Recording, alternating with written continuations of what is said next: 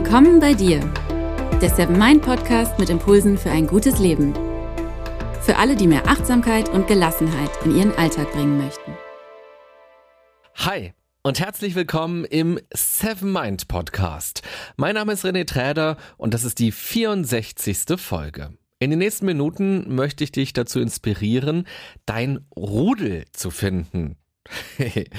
Völlig zu Recht sagst du jetzt möglicherweise, hä, ich bin doch aber gar kein Hund. Nenne es wie du willst, Rudel, Herde, Gruppe, Gemeinschaft. Vielleicht hast du ein ausgefallenes Hobby, das du gerade mit niemandem teilen kannst. Such dir den passenden Treff oder wie wäre es, wenn du selbst eine Veranstaltung organisierst? Schau dich in deinem Umfeld um und umgib dich einmal ganz bewusst mit Menschen, die so sind wie du, die die gleichen Interessen haben oder die die ähnlichen Leidenschaften haben. Denn das kann eine ganze Menge kreativer Energie freisetzen und dein Leben bereichern. Emotional, aber auch inhaltlich kann es dir bei deiner Entwicklung helfen. Wir Menschen sind von Natur aus keine Einzelgänger. Unsere Ur, Ur, Ur, Ur, Ur, Ur, Urgroßeltern in der Steinzeit waren sogar auf andere Menschen angewiesen, um überleben zu können. Wer sich alleine aufmachte, der ging dem sicheren Tod entgegen. Heutzutage können wir zwar theoretisch tagelang, wochenlang zu Hause alleine rumsitzen, uns von Tiefkühlpizza ernähren und nonstop Serien gucken. Und vielleicht klingt es ja auch erstmal verlockend für dich, aber macht das wirklich glücklich, vor allem auf lange Sicht?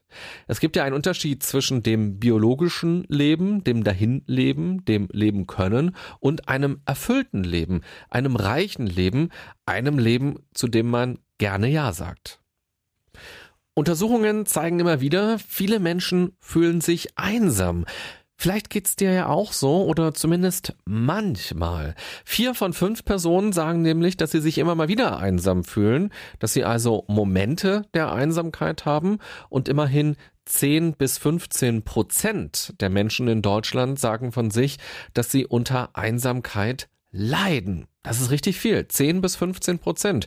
Stell dir mal alle Einwohner von Köln vor. Das sind ungefähr eine Million. Ungefähr so viele Menschen in Deutschland leiden unter Einsamkeit und fühlen sich also schlecht, weil sie niemanden um sich herum haben, beziehungsweise nur ganz wenige Menschen oder vielleicht auch sagen, ja, die Beziehungen, die ich habe, die sind gar nicht intensiv genug oder nicht so intensiv, wie ich mir das wünschen würde. Mit dieser Folge möchte ich dich also dazu inspirieren, etwas gegen das Gefühl von Einsamkeit zu tun, falls du es manchmal hast, und aktiv Dinge zu unternehmen, die dir Freude bereiten, und zwar mit anderen Menschen zusammen. Es gibt zwei spannende Langzeitstudien von der Harvard University in den USA. Über 75 Jahre lang sind dort mehr als 700 Amerikaner begleitet worden. Und die eine Studie, die heißt Glücksstudy, ein ganz kreativer Name, die hat sich Menschen angeschaut, die alle als Kinder in den ärmeren Vierteln von Boston aufgewachsen sind. Und die andere Studie, also Grant Study, die hat sich wohlhabende Menschen angeschaut. Und regelmäßig wurden dafür Absolventen von Harvard befragt, also einer sehr teuren Uni. Und rauskam, glücklicher und übrigens auch gesünder, machen uns gute Beziehungen. Nicht das Auto, nicht der große Urlaub, nicht das dicke Bankkonto, sondern gute Beziehungen. Und die Betonung liegt dabei auf gut. Es geht nicht darum, wie viele Menschen man um sich herum hat oder wie viele Facebook-Follower oder Facebook-Freunde. Es geht nur um die Qualität der Beziehungen. Und genau dafür kann man eine ganze Menge machen. Man kann sich mal wieder bei den Leuten zum Beispiel melden, die man sowieso schon kennt und viel zu lange schon gar nicht mehr gesehen hat. Und dann kann man natürlich auch neue Leute kennenlernen. Mein Eindruck ist, dass vielen Menschen aber sehr schwer fällt, neue Leute kennenzulernen. Vor allem je älter man wird. Man hat dann seinen Freundeskreis oder eben auch seine Besonderheiten, sage ich mal. Und dann ist es gar nicht mehr so einfach, weil man gar nicht mehr so bereit ist, sich auf andere Menschen einzulassen oder auch neue Menschen in das eigene Leben reinzulassen. Das lohnt sich aber immer, finde ich. Egal, ob man fünf Jahre alt ist und im Buddelkasten gerade neue Leute kennenlernt oder ob man 25 ist oder 50 oder 85. Also ich bin noch nicht 85 und ich bin auch noch nicht 50. Das dauert noch ein ganz kleines bisschen. Aber ich glaube schon, dass ich auch immer jemand sein werde, der neugierig ist auf andere Menschen. Und das finde ich äh, was ganz Wichtiges, weil man dadurch eben auch das Leben anders kennenlernt, weil man immer wieder neue Perspektiven kennenlernt, weil man sich selbst dadurch auch immer wieder neu kennenlernt, aber vor allem, weil die Welt dadurch sehr viel bunter und spannender ist. Und mir fällt da gerade eine E-Mail ein von einer Podcast-Hörerin, die ich neulich bekommen habe. Sie hat mir vor kurzem geschrieben und mich um Rat gefragt. Ihr ging es nämlich gerade nicht gut, weil sie online einen Mann kennengelernt hat und der hat sich dann aber plötzlich bei ihr gar nicht mehr gemeldet. Und dann hat er auch eine neue Nummer ihr plötzlich gegeben, die hat aber gar nicht funktioniert. Und auf der alten war er dann von einem Tag auf den anderen auch gar nicht mehr zu erreichen. Sie hat sowas wohl auch nicht zum ersten Mal erlebt und wollte nun von mir wissen, was sie nun am besten machen soll. Also soll sie irgendwie noch versuchen, ihn zu kontaktieren und am besten wie? Was soll sie ihm dann sagen?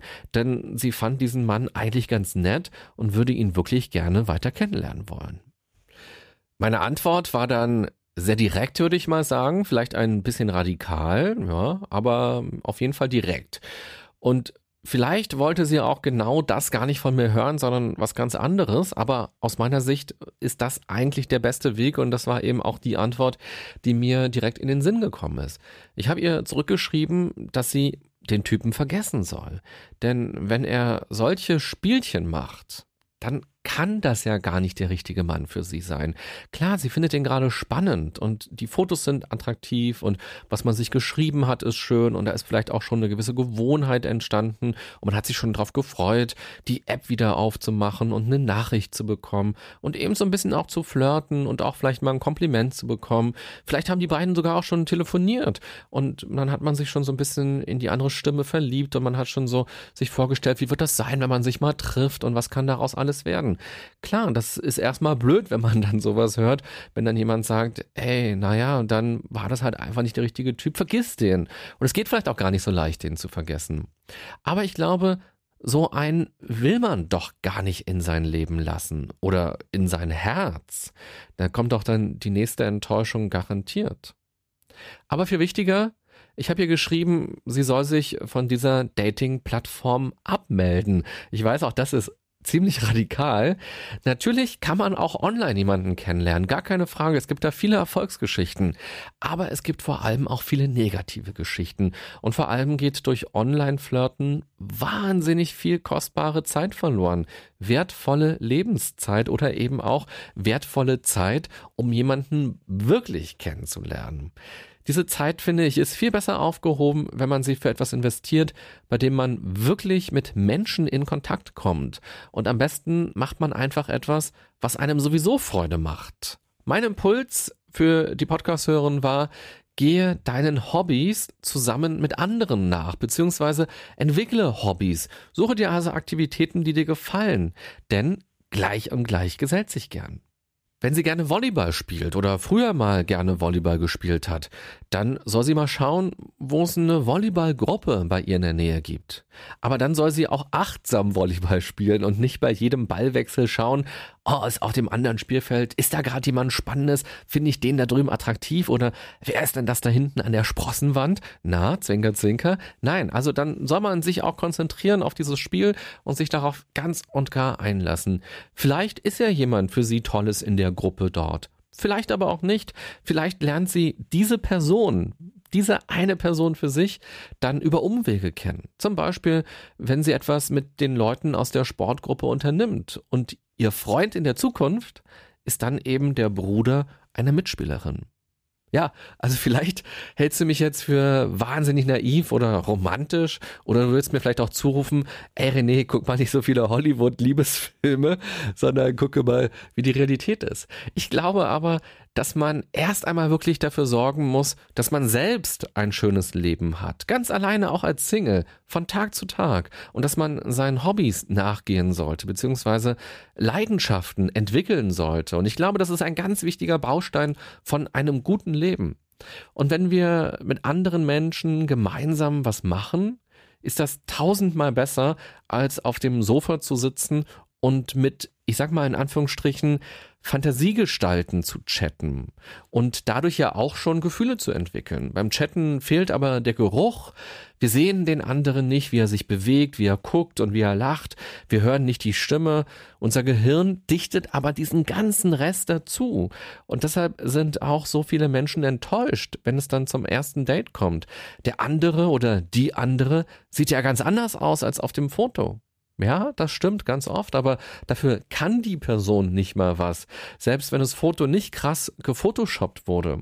Das eigene Gehirn hat im Geist einen neuen Menschen geschaffen. Und je länger man chattet, desto fester wird dieses Bild und damit auch die Wahrscheinlichkeit, dass man enttäuscht wird, größer. Ich will Online-Dating aber gar nicht verteufeln. Man kann das natürlich weitermachen.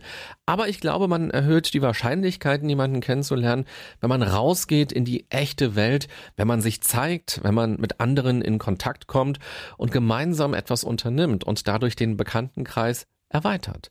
Ich glaube übrigens auch, dass das Internet, also die Distanz des Internets und das Chatten manchmal das Schlechteste aus den Menschen herausholt. Durch die Anonymität des Internets ist es so leicht, Kontakte wieder abzubrechen, im Sande verlaufen zu lassen oder eben auch Spielchen zu spielen. Und bevor ich nun ganz viele Einladungen zu Hochzeiten von euch Hörern und Hörerinnen bekomme, die sich über Dating-Plattformen kennengelernt haben, ja, ich weiß, ich weiß, ich weiß, das kann funktionieren. Gar keine Frage. Ich habe meinen Freund vor einigen Jahren auch so kennengelernt und bin auch sehr dankbar dafür. Aber wenn man merkt, dass man echt viel online chattet und immer wieder enttäuscht wird und dann auch traurig ist und den Glauben an die Liebe verliert oder auch sogar an die Menschen Step by Step verliert, ist es besser, die Zeit in echte Aktivitäten mit anderen Menschen zu investieren.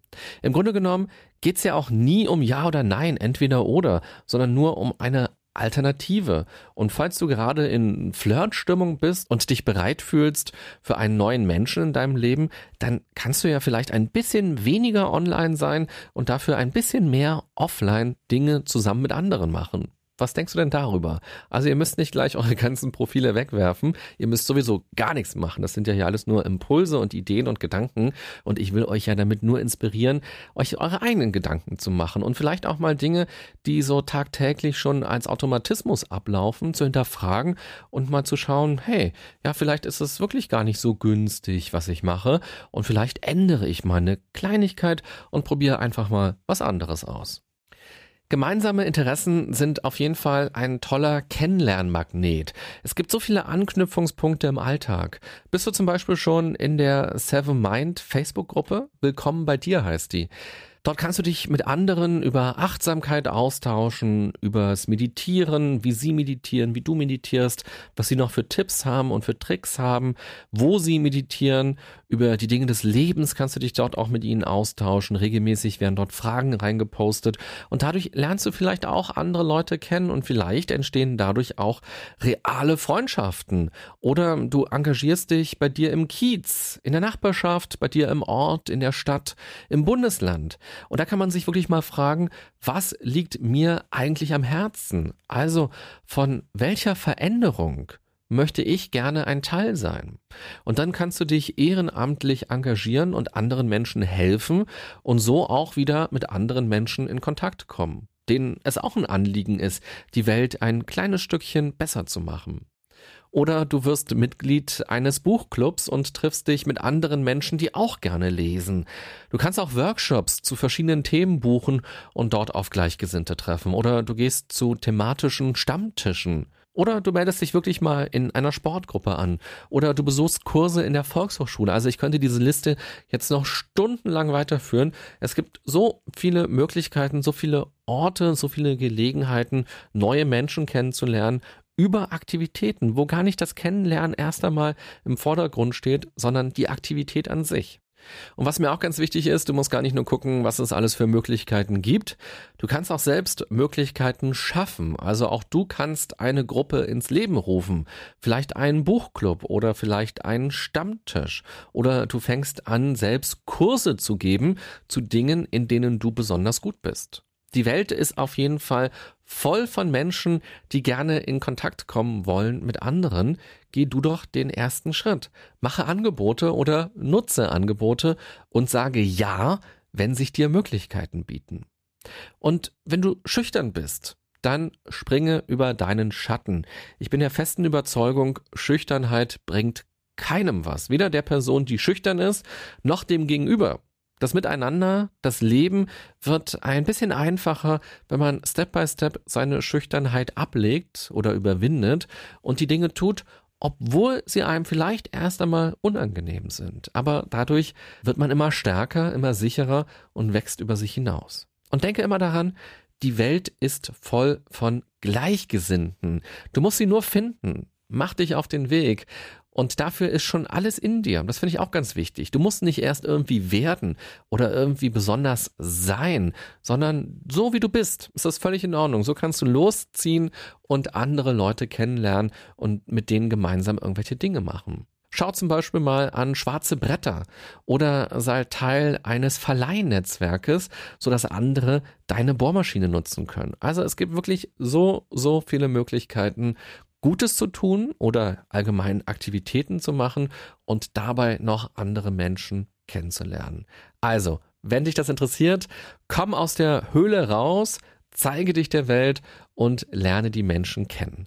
Und finde dann dein Rudel oder deine Herde, deine Gruppe oder deine Gemeinschaft. Wir leben ja heute in einer sehr globalisierten Welt und oftmals haben wir mehrere Gruppen. Also wir haben die Familie, wir haben die Nachbarschaft, wir haben Freunde aus der Schule, wir haben berufliche Freunde von hier und von dort und wo wir mal gearbeitet haben und so weiter.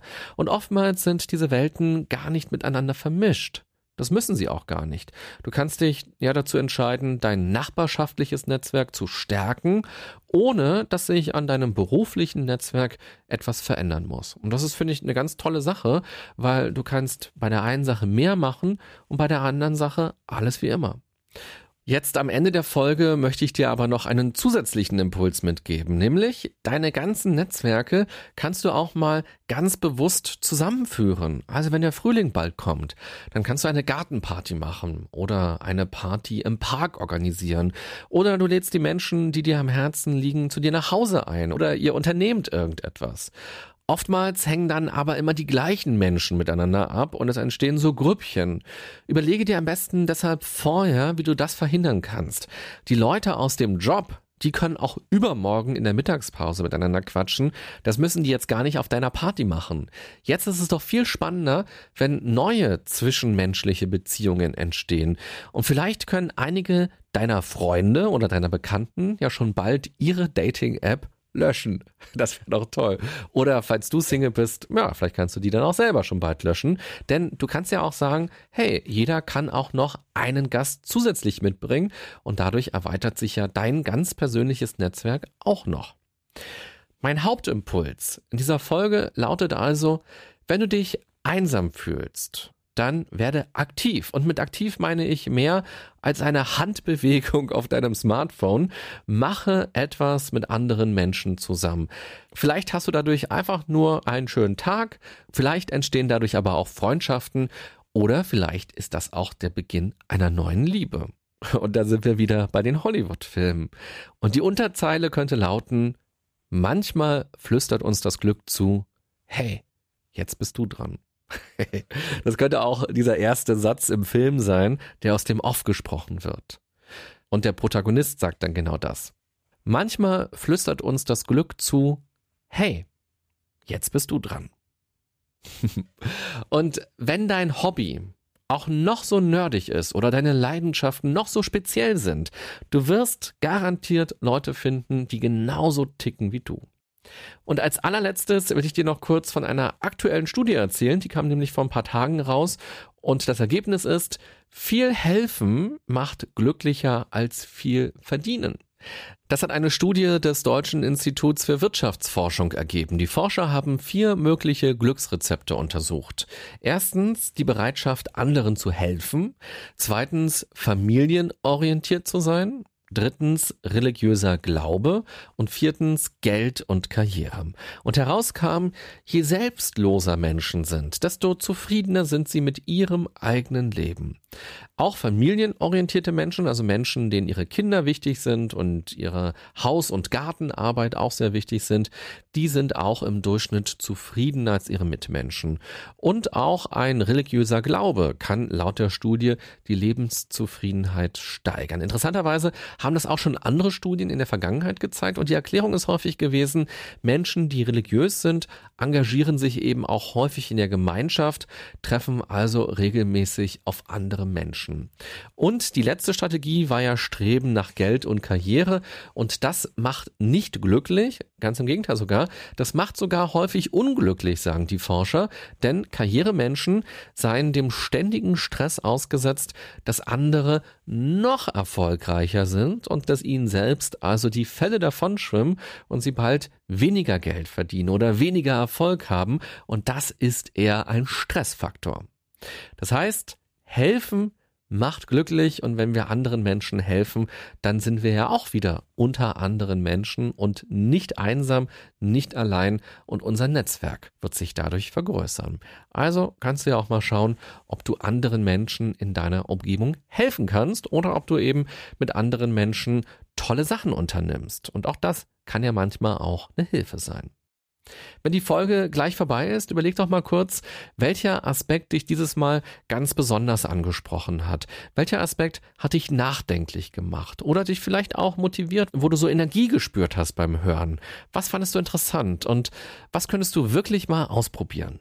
Und wenn du magst, schreib mir das doch gerne mal, was für dich besonders interessant war. Das kannst du zum Beispiel auch bei iTunes machen oder bei Soundcloud oder bei YouTube machen. Da kannst du einen Kommentar abgeben oder auch direkt bei Facebook unter dem Posting zu dieser Folge. Oder du schreibst mir eine E-Mail. Ich bin auch immer sehr gespannt, welche Themen euch ganz grundsätzlich noch interessieren. Wenn ihr also Themenvorschläge habt, Immer her damit. Ich freue mich. Vielen Dank auch an alle, die schon Herzen und Sterne und Likes und Daumen vergeben haben und mir geschrieben haben. Das freut mich immer sehr.